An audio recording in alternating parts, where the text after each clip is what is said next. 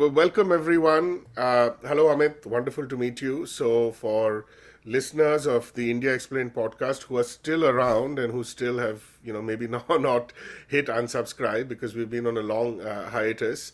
Uh, welcome back. Um, you know, we've been on a break, as I said, but one of the ways we are kickstarting the podcast again is through a separate series. In addition to the regular chats that Bunty and I have, we are starting something called India Explained Conversations, which will be with, uh, you know, interesting, creative, thoughtful, insightful people from all walks of life. Uh, their views centered on India, but not limited exclusively to India, given this sort of cliche with some truth that we live in a global world. And inaugurating this series, I'm delighted to have with me today Amit Varma. Uh, Amit uh, you know, we'll need no introduction to people in the podcast world, in the media world. He is a writer, he's been a journalist, he's a blogger, he's a podcaster, he's a thinker. I will only uh, mention a couple of things before we jump into the sort of freewheeling conversation on, you know, politics, art, culture, media in India and the world. That uh, I followed Amit's uh, blog, India Uncut, for many years. I follow his. Uh, um, his newsletter now. I follow his podcasts. And, uh, you know, I had the privilege of meeting Amit five or six years ago, I think, 2016, 17, in India. And we he reached out when, you know, I was on social media and he said, let's meet. It was very kind of him. We wound up meeting for, we planned to meet for lunch, I remember, near Colaba, sometime a wonderful restaurant right across the Taj. I forget its name, terrible memory, sort of hitting, you know, middle age and all of that. But we, we met around maybe 12, 12.30 and by the, we wound up hanging out for about 10 hours. I think we went from Colaba to Worli, met another friend of Amit's, a lovely chap. Just and it was as if you know I had known him all all, all my life.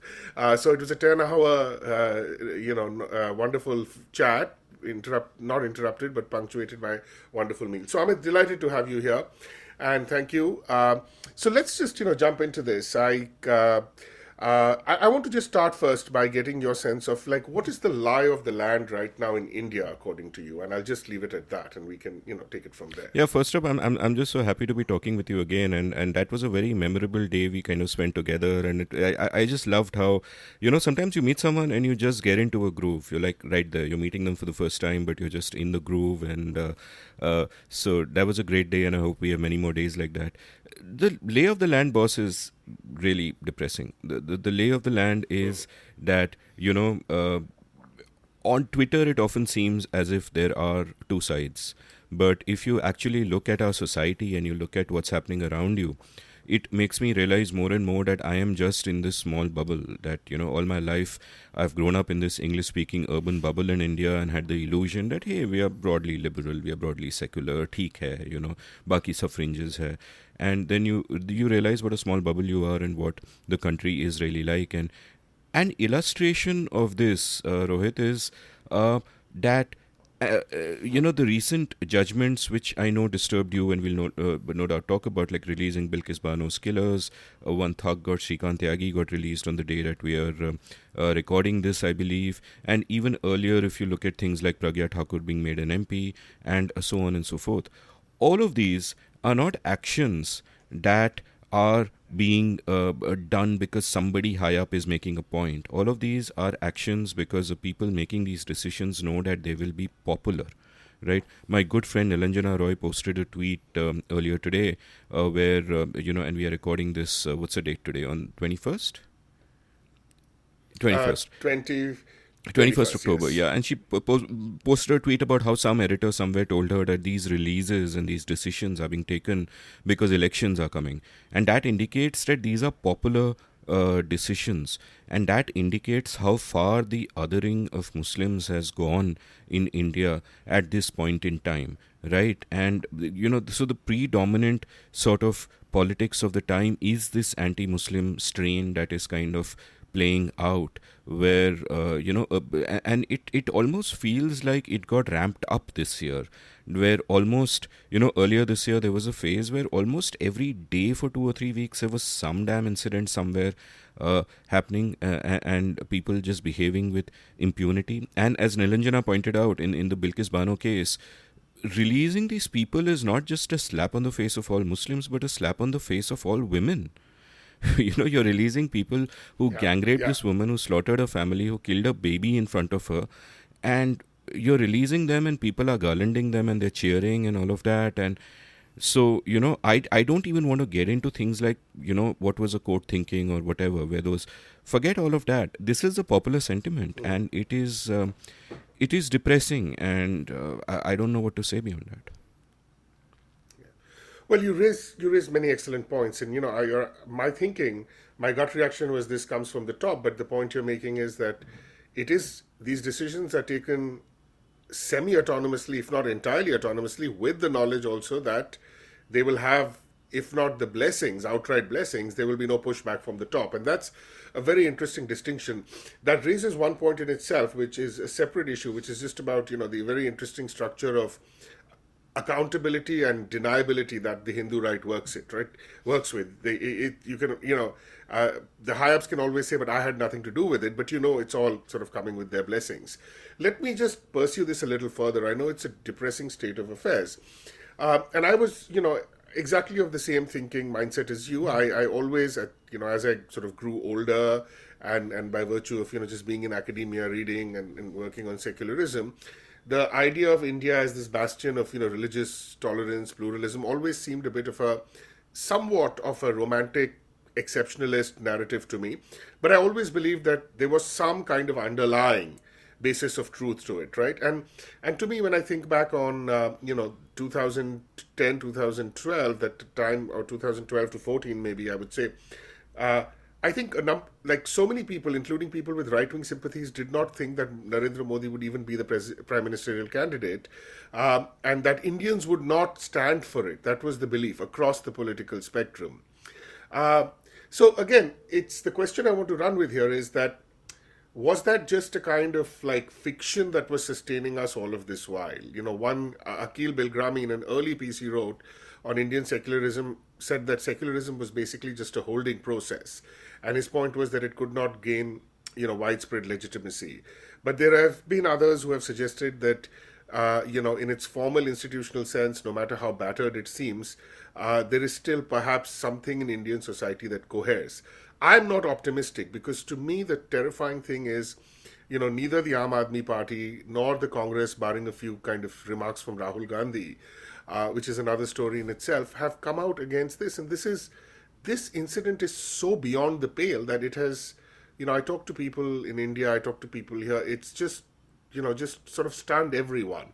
So was it, you know, is it just one of, you know, those Tom and Jerry cartoons uh, or those uh, Disney cartoons, Roadrunner, where the guy goes off the cliff but he keeps running in the air and only when he looks down and realizes that there's no ground beneath his feet he then plummets is is is that kind of what's been happening? Have we been, you know, uh, uh, living this notion of pluralism as a, uh, you know, based on this illusion, whether in the urban context or the rural context or the semi-urban context? Yeah, great points, and I love the image of uh, you and I sort of careening down a cliff. Uh, once we look down. And so here's the thing a couple of points. Uh, one is that uh, you know, there's that old cliche or whatever you say about India, the opposite is also true. I was once uh, chatting with JP Narayan um, and uh, episode 149 of The Seen and the Unseen, and we were, uh, and, and um, I was making the point that we are a deeply illiberal society, and the reasons are so obvious, you know, uh, the way women are treated, um, our caste problem uh, deeply illiberal. But um, what JP said was he agreed, of course, but he said that uh, looked at it another way. You could also say that we are deeply liberal in the sense that uh, if you look at our um, uh, if you look at our cuisines, if you look at our clothes, you know, uh, the Prime Minister himself wears, uh, you know, clothes of an Islamic origin, uh, the elegant churidar kurtas. Yeah. If, if, if you look at our languages, if you look at all of these things, we're a delightful melting pot. So somewhere in our lived experience also there is some uh, liberalism. So I think the hope that uh, many like you and I once had, or the mistaken belief that many like you and I once had, wasn't entirely without foundation. There was something to that. However, here's what we missed, uh, and this is a theme I keep going back to uh, on my show with various guests, is that at that at our founding moment, or at our founding moment of this particular young nation state, um, in the late uh, 40s, the path that we chose was to look at society, realize how deeply illiberal it is, and decide that we will change it from the top down. So you have a liberal constitution, not as liberal as I would like, but more liberal than society, being imposed upon an illiberal society. And there's a separate meta question of how liberal can that imposition be. But uh, and the expectation was that eventually, um, you know, these values will percolate down. That in some sense, as Madhav Khosla says, the constitution is uh, a pedagogic exercise as well that you are you are uh, you, you, know in a sense teaching a society how to behave. And uh, in hindsight that seems so incredibly arrogant and bound to fail because if you think of it from the top down it's not going to work. Now gandhiji of course said that uh, it has to happen from the bottom up culture has to change from within. And there is some truth to that, but there is also the problem that, as Ambedkar correctly said, our villages were and are, uh, you know, dens of vice and, uh, you know, vice and bigotry and uh, whatever. I forget his precise words, but we know how they are. Uh, you know, I had a recent episode with the great Dalit scholar Chandrabhan Prasad where he talks about the ongoing battle which lasted decades between village republics and the Indian Republic, which tells you how hard it is to change culture. Now, I think what has happened is that not only uh, was society not changed from the top down, but society politics has finally caught up with society. The politics that you see today is not an aberration you know the bigotry that you see in our politics um, the hatred that you see in our politics uh, misogyny that you see in our politics has all been part of our society. You know, Akshay Mukul has a great book on the Gita Press, a history of the Gita Press, and I had a, yeah. an episode with him as well. Speaks about how literally for more than a hundred years now, these have been life political issues.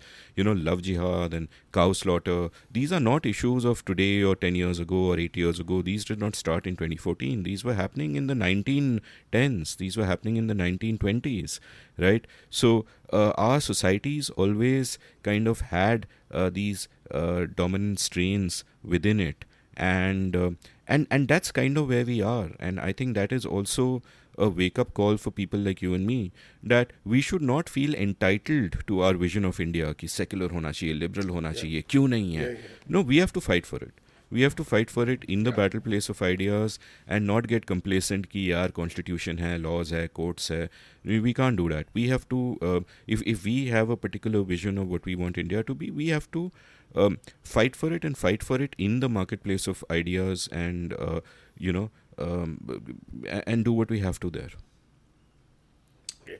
so wonder, wonderful, wonderful points. And I, if there's so many things, I mean, each of these strands I could respond to, but I will find that urgent. Let me move here to, you know, the the role of uh, the internet and social media, right? In in uh, in all of this, right? We we know that there's a sort of clear recent record of Facebook uh, in places like Myanmar and Sri Lanka being complicit in genocide.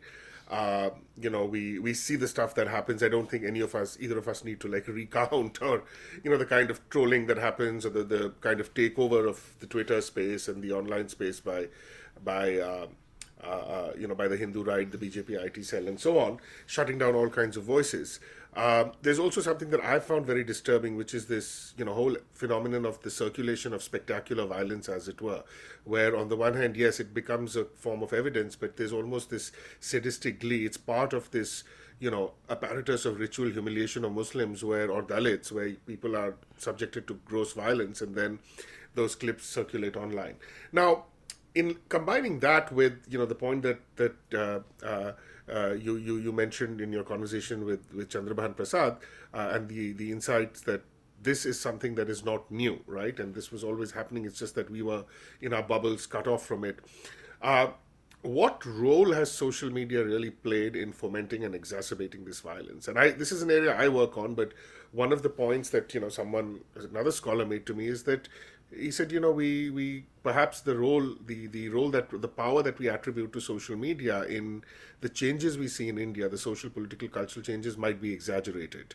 So, in your understanding, you know what what how have the sort of to use that very crude dichotomy the online and offline interacted and what has the role of social media been in leading to this state of affairs in the indian context so i think social media has played a huge role in this. Now, on the whole, I think the internet and technology and the connectivity that we have, which can allow people like you and I to come together and talk, is on the whole an, uh, hugely net positive. However, Net uh, a large chunk of our current problems uh, are because of social media, and I don't even think that they are willful. That social media is willfully evil or something, right? It just worked out this Right, way. So let me like dig a little bit into this. One, there's a great book of sociology by Timur Kuran called um, "Public Lies, Private Truths," or the other way around, "Private Li- Truths." Pub- I think it's "Public Lies, Private Truths," where uh, he this, uh, yeah. where he uh, came up with the phrase preference falsification. Now, what is preference falsification? Let's say that um, um, you know I hold a belief that people around me won't hold. Um, you know, I will not state my belief because I will not want to get into trouble or embarrass somebody or be looked down upon and so on. The example uh, uh, Kuran gives, I think, is the uh, the Soviet era, where uh, you know for a long period of time no one dissented openly because they didn't know there were other dissenters. They thought if you know I am the only one to dissent, I'll get knocked down, and then Right. there was suddenly what Kuran calls a preference cascade. That you suddenly realize that there are other dissenters. There's almost everyone is a dissenter. It's okay to dissent, and then they all express their dissenter. So to the outside observer, it seems that all these people have suddenly come to the same conclusion all at once. But it's not all at once. They held it all the time, and it's only now that is found expression. Now, uh, I think a similar thing uh, happened in India via social media. That I think many uh, people were had beliefs that they would not express uh, in public. Now, in a we can in a pejorative way call them bigoted or uh, sexist or whatever, uh, and, and and that's true. Uh, you know, and but they wouldn't say those things in public because you know uh, it, it just felt that you know you'll be- looked down upon if you say that. And what social media did was you suddenly went on twitter and facebook and realized that hey there are many other people who share these beliefs and hey they're very loud. And uh, uh, you know the more and more people get validation the more and more they start expressing. And suddenly even in the real world they look around and they realize that this is it. They are the majority the, you know that um, feeling of you found your tribe you belong to it that you don't have to be ashamed of you know whatever disgusting belief you hold. Um, so you had a preference cascade that I think played a large part in um, uh, you know building the Modi wave and bringing him to power and uh, all of that, and uh, uh, and that. Uh, you know is one thing that's responsible for our current times now what also happens because of social media is that there is an incentive to swing to the extremes in the sense that let's say I go online, right? I want to belong, I want to be liked, so I find a tribe. I'm part of a tribe, right? Then how do I raise my status within the tribe? I can only do it by swinging to the extremes, by attacking people on the other side, never engaging with arguments, just attacking people, or by attacking people on my own side for not being pure enough, right? Which is why everybody is uh, hating on centrists, for example, whoever they are, and uh, uh, and, and what that does is that that uh, leads to the uh, discourse becoming toxic, focused on people rather than ideas and policies and thoughts, and everybody is incentivized to swing to the extreme. And the extreme is a crazy place. Like if you remember last year, those uh, uh, Dharam Sansad videos where these different Hindu sadhus came on the same stage, and each one of them is outdoing the other in terms of you know the things that they are saying now my thesis is if there was one guy on that stage um, he would have been uh, he would not have said the kind of extreme things he did. But there are all these people they have to compete for the same rabid audience and therefore they are outdoing each other in wildness and it becomes competitive. And the same thing really honestly happens uh, on the left as well. So uh, you uh, have this sort of um, uh, you have these incentives which push you to the extremes and this works within parties itself. It's not just social media. Within a particular party how do you rise? You know uh, the congress of course is a separate case because it's not really a political party in that sense. It's a feudal setup. But within a party how do you rise? If you look at the internecine battles in the bjp below uh, you know the the, the whole uh, uh, thing it's all about swinging to the extremes uh, and that is incentivized in today's politics and that is all that you get. And my sense is that the people you see swinging to the extremes in tribalistic ways online uh, online at least are vocal minorities. But they are so incredibly vocal that it seems that they are all the people. But the silent majority uh, a lot of the time doesn't really give a shit. They are you know but even that silent majority if you look at voting patterns and trends and all of that uh, they are definitely much more towards um, Hindutva today than uh, uh, otherwise. Now, the the big open question here is that uh, what is a core Hindutva vote per se?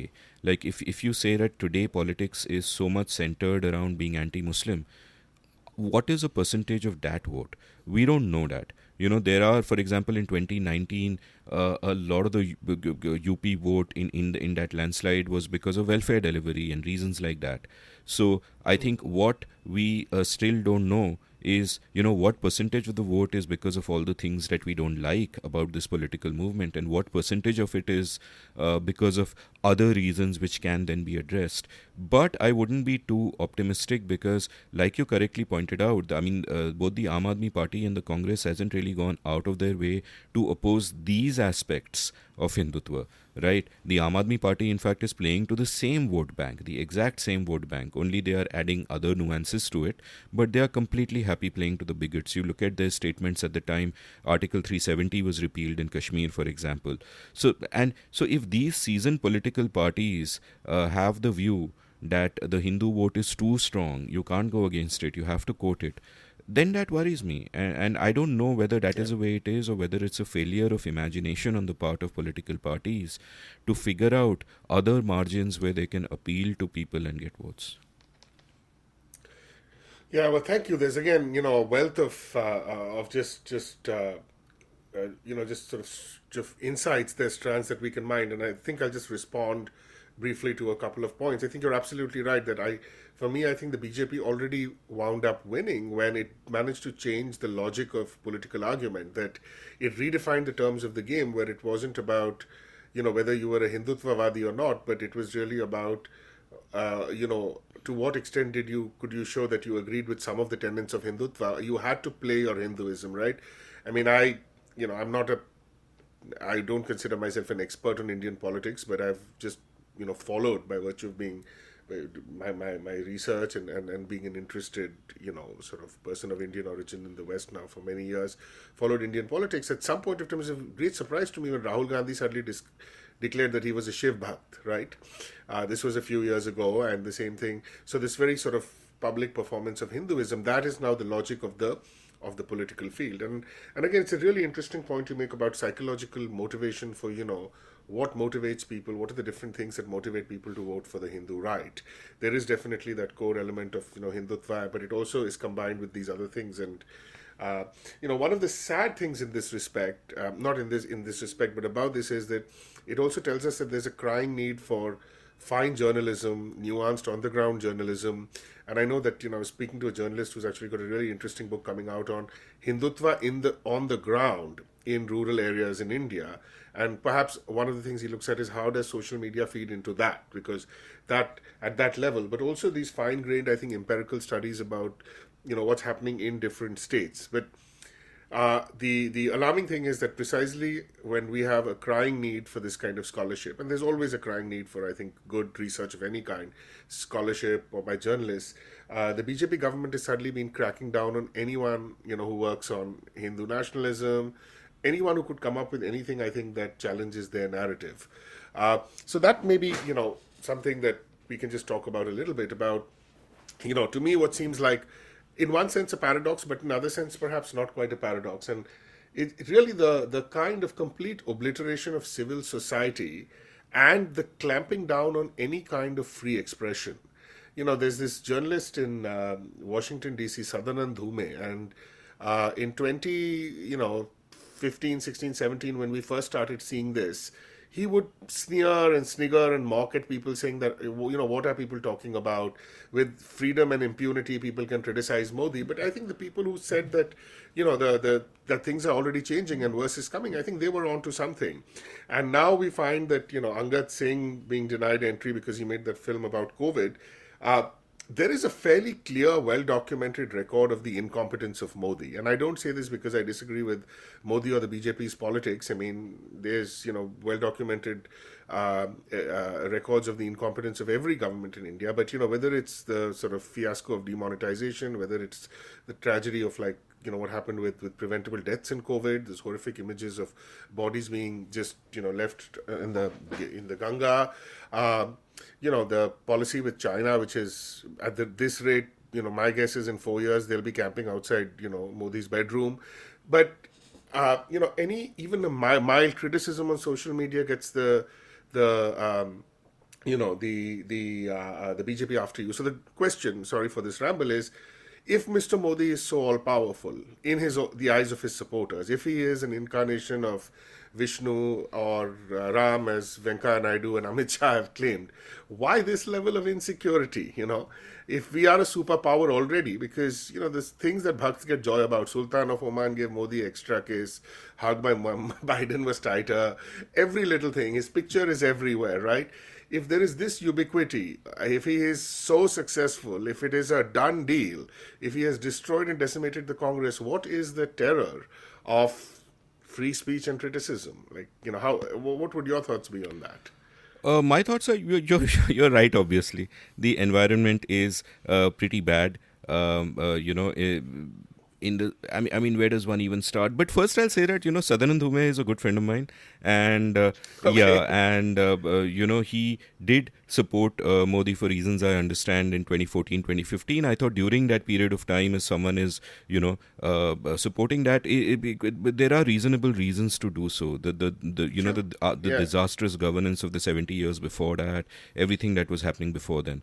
But you had to have changed your mind by the time demonetization came around because it was by that time evident that uh, these guys are a disaster uh, in every way yeah. possible. So, you know, uh, at the time that I was writing out furious article after article against demonetization, um, so was Sadanand. He called it batshit crazy, and uh, he's been very uh, rigorous at uh, sort of opposing them and writing about all the things that they do wrong since then. So I think, you know, some of the flack the guy gets is a little unjustified. Now, the thing is that there are different elements to this and the here are some of the different elements one is that as i pointed out um, for a, a, bunch of years I, in the times of india I, I you know wrote against the modi government and it was fine. You know even during demon in fact uh, uh, uh, one of the fundamental pieces that went viral after demon slamming demon was retweeted uh, which i wrote for times was retweeted by um, uh, you know uh, both kejriwal and rahul gandhi. So it was uh, so there was dissent happening but the point is gradually that changed. Now there are two ways two many different aspects to it one is that initially at one point in time they did not really care for english speaking dissenters right so they would crack down on people in the languages because their perception was कि ये English वाले तो Latins वाले है and it's okay mm. and they'll crack down on dissenters so if you look at for example uh, the um, uh, the great free thinkers who got assassinated like Gauri Lankesh and Dabholkar and so on right. they, they, they, were all writing yeah. in the languages uh, and that yeah. scared the shit out of them they lo- just looked at Lutyens elite, and I suppose they would pop you and I into that category. Though both of us are nowhere near yeah, Lutyens, yeah. Uh, and uh, and say that these people are irrelevant. Now that started changing over a period of time. One, it started changing because one thing that uh, the prime minister really does care about is his image abroad right? So whenever you find a Barkha Dutt writing for Washington Post or you know Rana Ayub writing for whoever, some foreign publication or uh, New York Times criticizing uh, you, then that gets their uh, rankles up, and uh, then they start to you know look at those people and crack down on that. And that's definitely happened. What's also happened is that uh, uh, you know, in my case, what um, and I and I mentioned this in my recent episode with Samad Bansal. Uh, in, in in my case, the newspaper that I wrote for, um, the editor called me in tears once just before my piece was about to go up, and she said, "Look, I have to cut this sentence out because it is too anti-Modi, and I have been told by my uh, higher ups, that is the chief editor himself, that there's too much pressure from the top, right? So we got to kind of uh, uh let this line go." and what do you want to do because at that time because they knew that i am the kind of finicky columnist even if you take change a word or two you really need to check you know check with me and um, uh, I, will be pretty um, um, adamant about certain things. And the rest of the piece was still anti-Modi. There was just that one line which was very whatever. So I said, "ठीक cut it out." And then I thought about what should I do. I thought if I give up this space, it might go to a pro uh, administration person. Yeah. So should I give it up? Eventually, I gave it up after writing two, three more pieces. Another columnist who was in the hmm. exact same spot as me and who has been harassed subsequently in much worse ways, including having his passport impounded, chose to give up his column at the time. So they, it, mm-hmm. so sometimes I noticed, but the crackdown was not because of me. The crackdown was because it came in Times of India, which so they started looking yeah, yeah. at these big guys. Now the one of course the mainstream is crumbling because of structural reasons everywhere in the world so mainstream media was going to die anyway but what these guys have done and this is a political angle to this is that all our mainstream media houses are owned by people who have other business interests as well. So you may own a newspaper, yeah. but you also own a chemical factory. वहाँ पे raid करवा दिया, yeah, right? Yeah, so which is why you will not really find much meaningful dissent happening from um, any of these major papers. You know, Bobby Ghosh was asked to leave as editor of HT, and he was doing such a good job. I, uh, well, because of the, uh, the because of the hate tracker and all reasons, that, right? and it was basically yeah. the orders came from the minister from uh, the central ministry that Nikalo isko. So overnight they got the editor of editor in chief of a major newspaper change. So that's uh, the level mm. of hmm. interference that there is. However, I haven't given up hope because um, you do have independent media which is doing its uh, journalism fearlessly. People like you know Alt News and Scroll and uh, you know the News Minute and News Laundry and so on and so forth. And and even here there are nuances um, between the different players, and yeah. we can talk about it later. But uh, you have sort of um, uh, you know, technology empowers all of us. You and I can have this chat today uh, over the internet, um, and and that's a wonderfully empowering thing of technology. And and this would, for example, if Indira Gandhi was doing the emergency today, uh, I would certainly be in jail. I, um, you know, you are in another country, so you would be fine. But uh, she locked up every dissenter, including the all, all the opposition in terms of politics and uh, you know we we know what kind of happened there and she also like modi had this uh, sort of obsession with what the foreign media uh, thinks of her. And yeah. she, you know, so when they started criticizing what she is doing, uh, she figured, hey, I got to redeem myself. And she was under the delusional belief that, uh, you know, that uh, she would win the elections. She called the elections. Uh, her son, Sanjay Gandhi, um, sort of advised her against it. But she called them, and and we know what, and, and we're kind of lucky that she suffered from that delusion and that regard for the foreign press. Otherwise, who knows?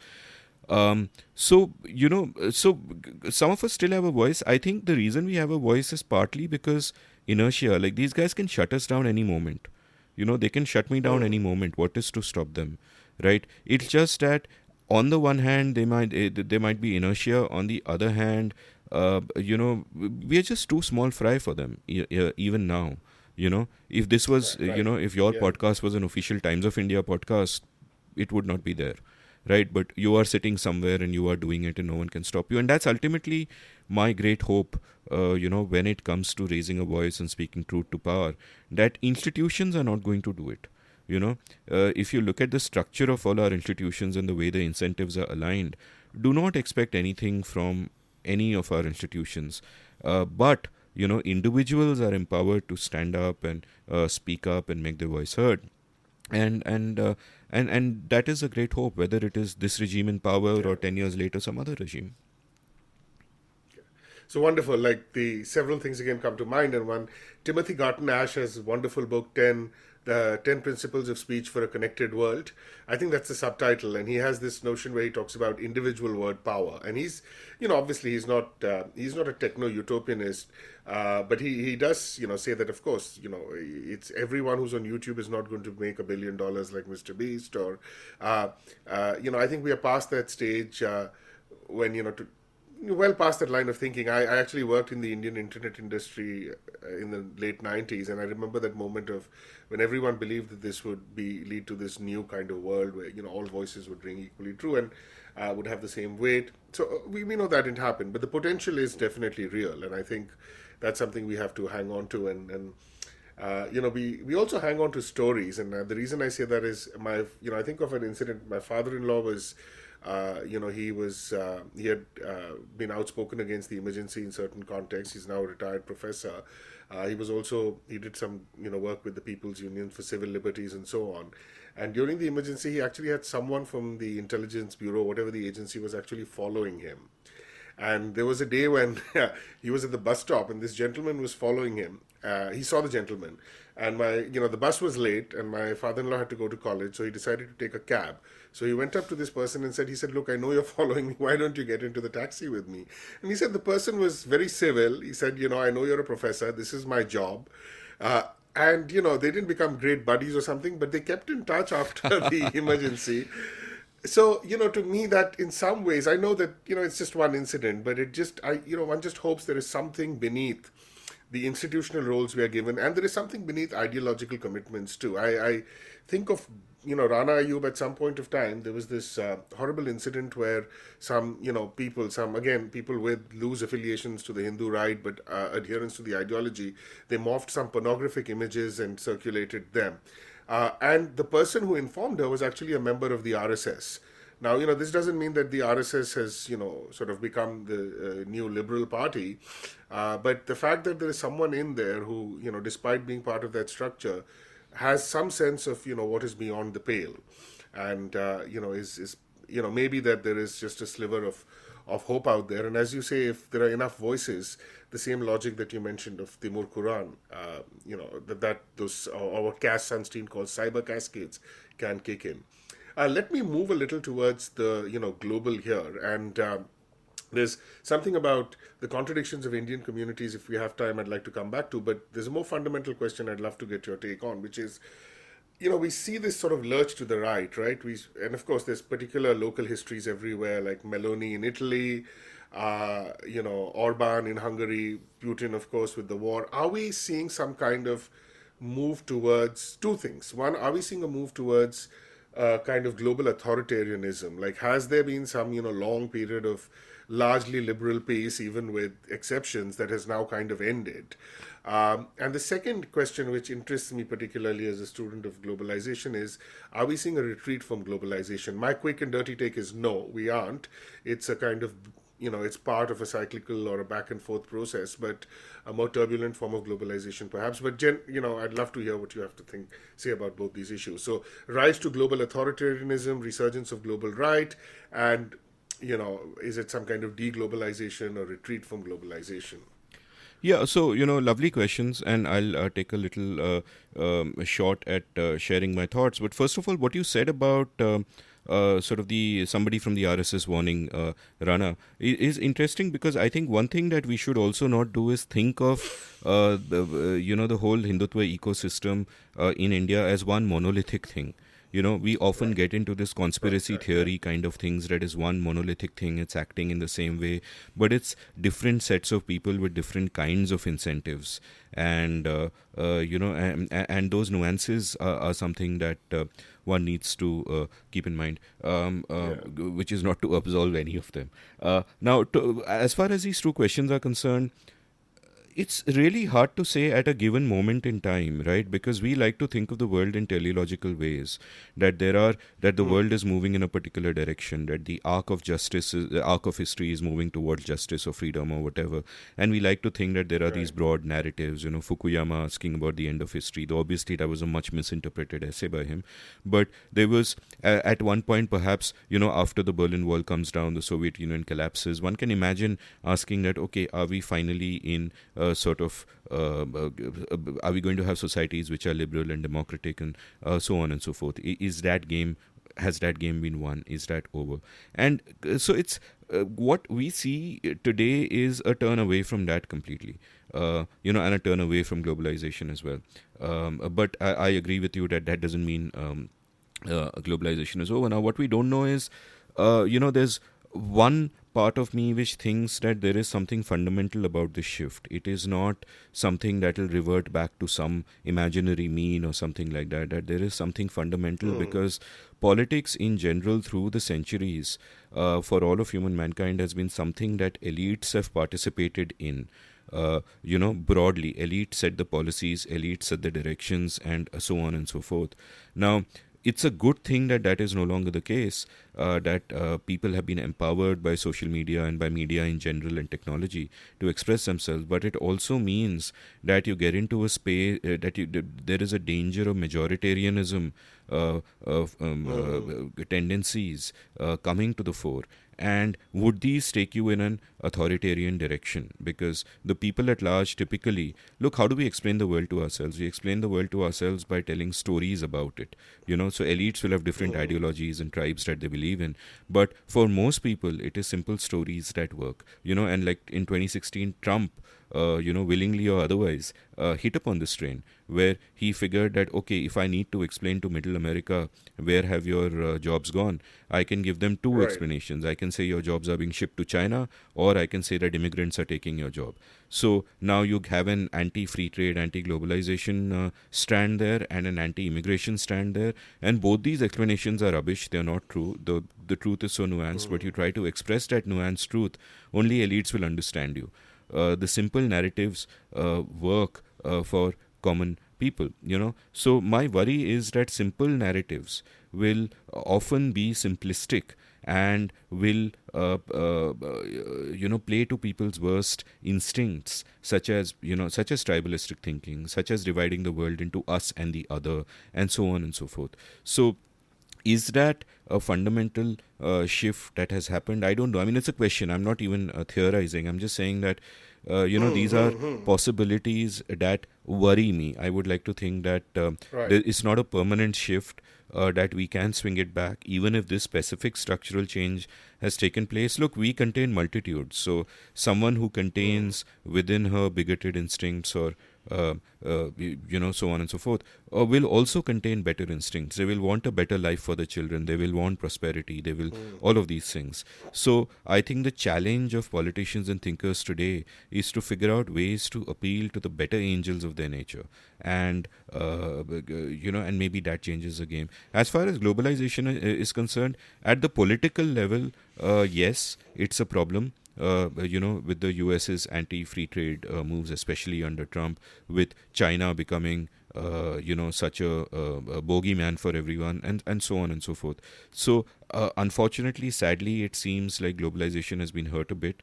However, I think that um, um, uh, you know it's been helped in ways that are much greater and irreversible and by that i mean the technology which connects all of us to everybody else. Like i have lost count of the suburban housewives i have met here who watch k, K dramas all day right? And uh, when i say i have lost count i'm not going around all day meeting suburban housewives but uh, i'm a middle-aged man and i can't count too high anymore.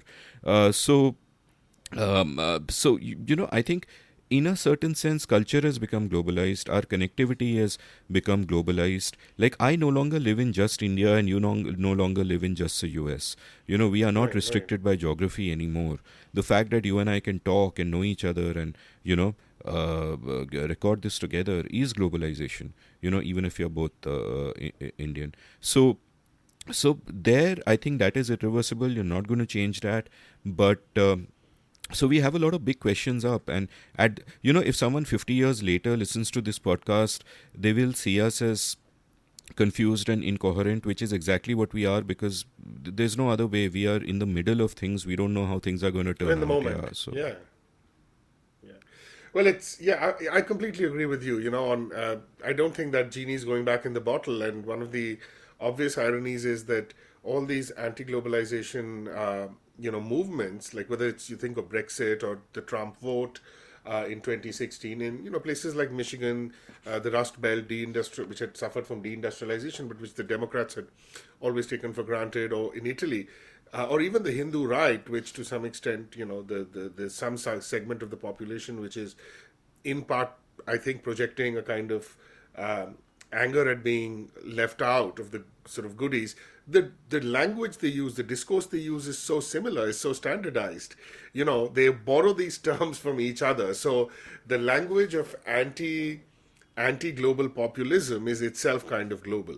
But I, you know, we, we uh, moving sort of towards a couple of other questions as we wind down. One of the things you mentioned earlier about the notion of you know we contain we contain multitudes, notion of selfhood, and that that plenitude of the self in terms of you know what people are politically in terms of their aspiration actually leads almost perfectly to a question I wanted to ask that you know what's your take on the this wokeness you know whether we understand wokeness as uh, in one sense you know perhaps it's caricatured as being uh, a generational thing. Perhaps it's you know unfairly or fairly described as being the the view of a very small uh, you know minority on the left, which holds you know the left or the progressive or liberals, whatever you want to call them, hostage. Because it seems to me that there is that kind of absolutism and. Uh, part of the problem again especially in spaces like twitter if you you know claim or you affect or you you uh, you know uh, uh, identify yourself as, as sharing certain values, which may be called plural or liberal or inclusive, is that if you don't toe the line from the very beginning, you're suspect. And in a sense, your views are predetermined by your identity. I mean, I've always been a person who's thought that there is been a very good space for identity politics, that identity politics did, you know, draw attention to a model of, uh, to the limitations of a certain old model of politics and so on. But for instance, you know, I'll give you just personal examples that this is right about the time of the year where if you wish someone happy Diwali, and by the way, wish you happy Diwali and wish our listeners happy Diwali, you become a, you know, the, you know, you're a Savarna fascist and a casteist, right? So you can't even wish anyone Diwali. You can't even say that you celebrate Diwali. The fact of celebrating Diwali or wishing one becomes an act of oppression. To me, it's that it's you know to use the term oppression also so loosely in some ways really takes away from other kinds of you know violence um, understanding that you know rituals cultures you know are all ideologically sort of enmeshed. Or you know again just a personal example not not not to make this about me but years ago i just mentioned something about the, the television series girls. And you know i said that there was something i found is particularly ethnocentric and it wasn't reflexive enough. And you know some grad student called you know you're misogynistic for not liking lena dunham.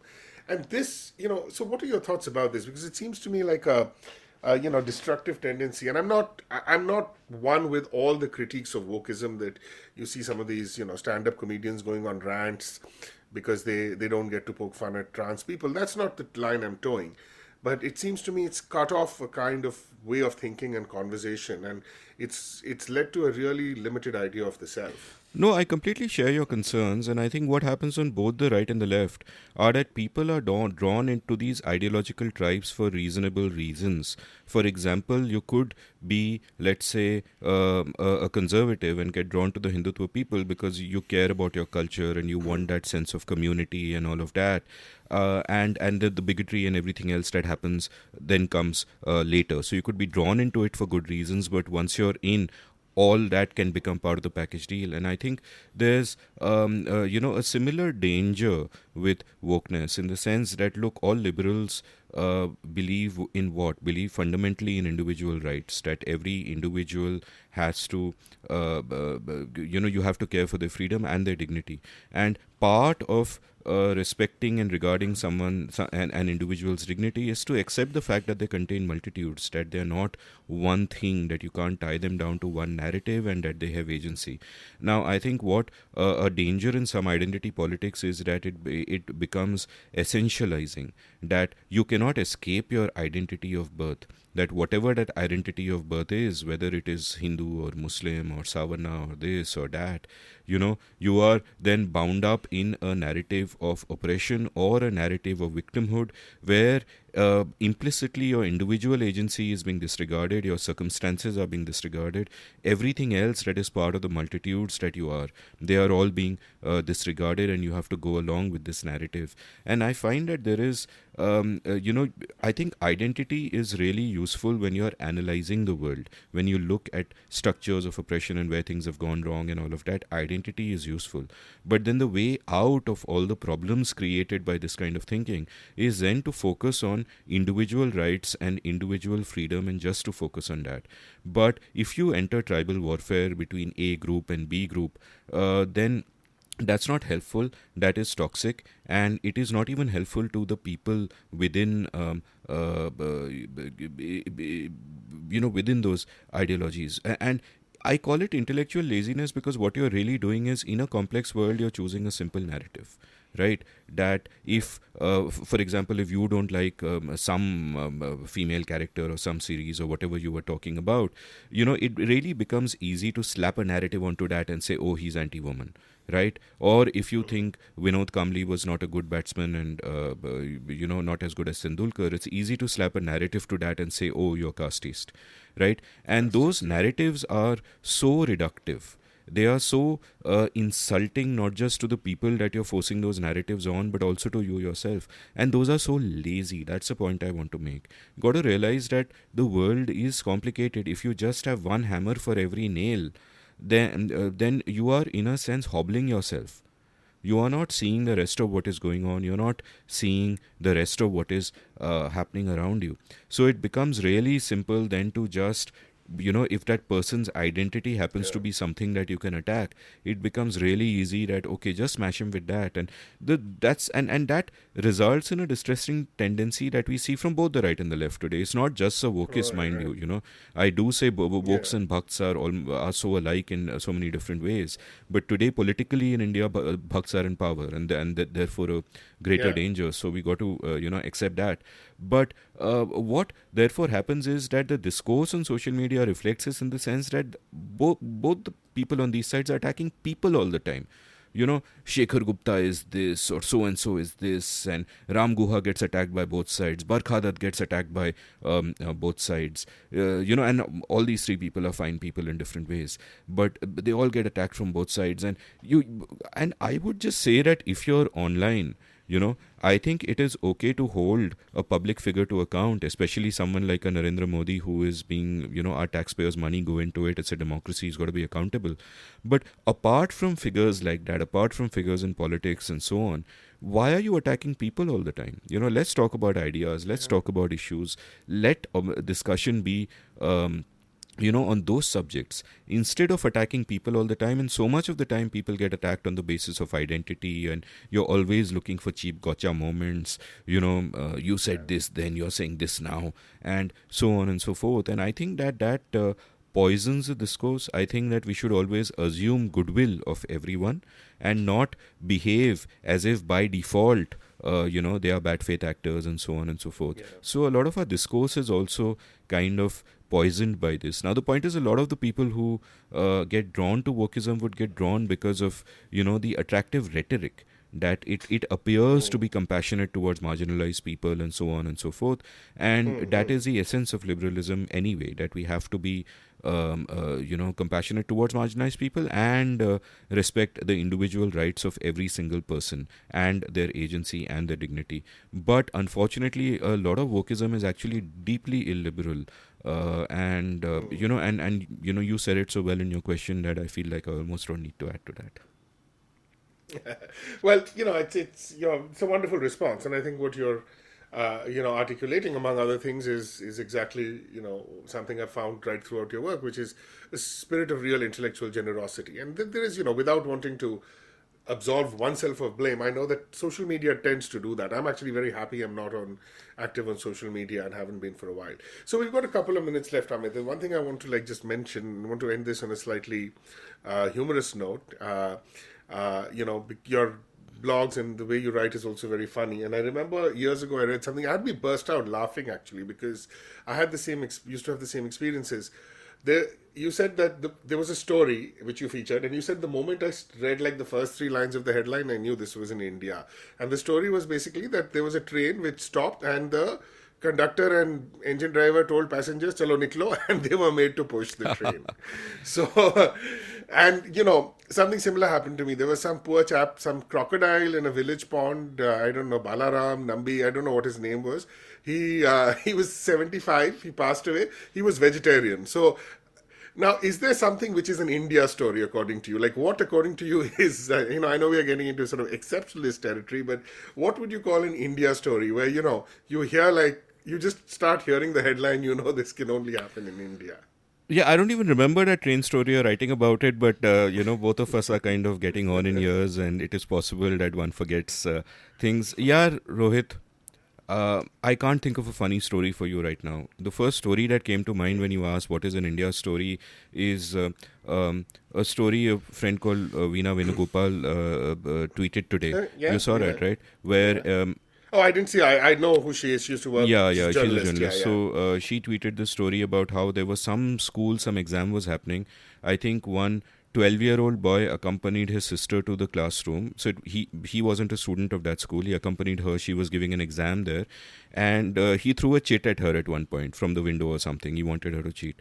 Now the chit hit another girl, and that girl thought that it's a love letter to her. Presumably she didn't open it and read it, but she went out and told her brothers, and then her brothers and her family came. They caught this 12-year-old kid who had th- um, thrown the chit, and they killed him right. And Oh, and I this mean, this is an india story. And i'm sorry you want a funny story? Yeah, these are not fun yeah. these are No, not no, funny no. times and i Yeah. these are Yeah. uh, you know and and Yeah. th- you know this is what it is. This is our society. This has nothing to do with politics. And Yeah, and yeah, you know you're right because this is actually uh, one of the many things also I thought we'd talk about, but of course we, you know, we had such a wonderful conversation about other things. Uh, you know, if if in some ways you know a dismaying conversation given the the state of of things in India, particularly, just the incredible level of violence in Indian society, right? How pervasive violence is. I even all the years I lived there, I live still live more than my ha- half of my life here. In a few years, I would have lived more than half of my life outside, but. I would sense it even then, and it would seem to me a big contradiction that we spoke about being a non-violent society, but this routine violence, right, which pervades everything, eh, which is structured and you know inflected by and inflects caste and you know questions and gender and and social class and so on. So yeah, so you know it is it's a it's a sobering note, and I take your point well that these are not you know funny times and or humorous times, and, and that perhaps is a is a note to end on. I'll uh, maybe just end by asking you. First, I want to thank you. Uh, you know, thank you so much, and for doing this at ch- such short notice, and really for all the technical advice as well, and helping us sort of get our game up. We've been operating sort of at a low tech level, and thanks to the patience of all our listeners. Uh, so I know you're a voracious reader, and you read very widely. Just a quick way to end. Uh, what is something interesting that you're reading currently? Uh, currently, I'm reading a bunch of different things, but uh, if your uh, listeners want recommendations, then given all the things that we've been talking about, I feel I should give recommendations that kind of, uh, uh, you know, uh, give insight on all of these on and books that I've learned a lot about India from.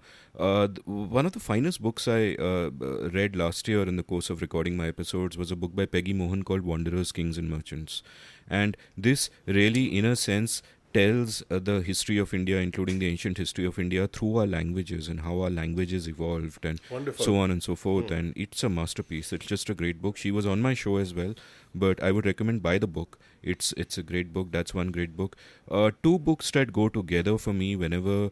Um, uh, you know, in terms of understanding uh, our deep history, uh, one is Tony Joseph's Early Indians. I, I'm, su- I'm sure everyone's read that, or they should have, which really looks at indisputable genetic evidence of you know our prehistory, uh, so to say, where we came from and whatever, and uh, the, the, and the Big Bang uh, sort of um, uh, revelation from that uh, uh, book is that once all the migrations to India had uh, happened, you know, you had the Indus Valley and you had different migrations, including the Aryan migration happening, which, by the way, is indisputably proved by the uh, evidence now.